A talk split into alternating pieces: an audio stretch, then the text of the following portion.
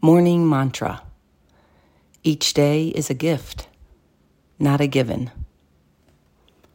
One day you begin to realize just how precious life really is, how you need to cherish each moment, to live in the here and now, to see beauty all around you, and to embrace the pace of nature.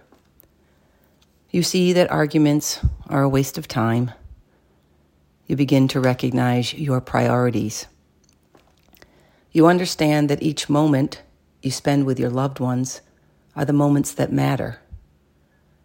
You relish the times when things are good and appreciate the growth when things aren't.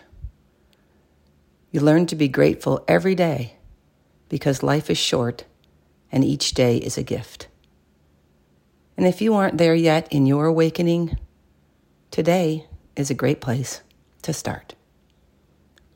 Be grateful for the gift of life.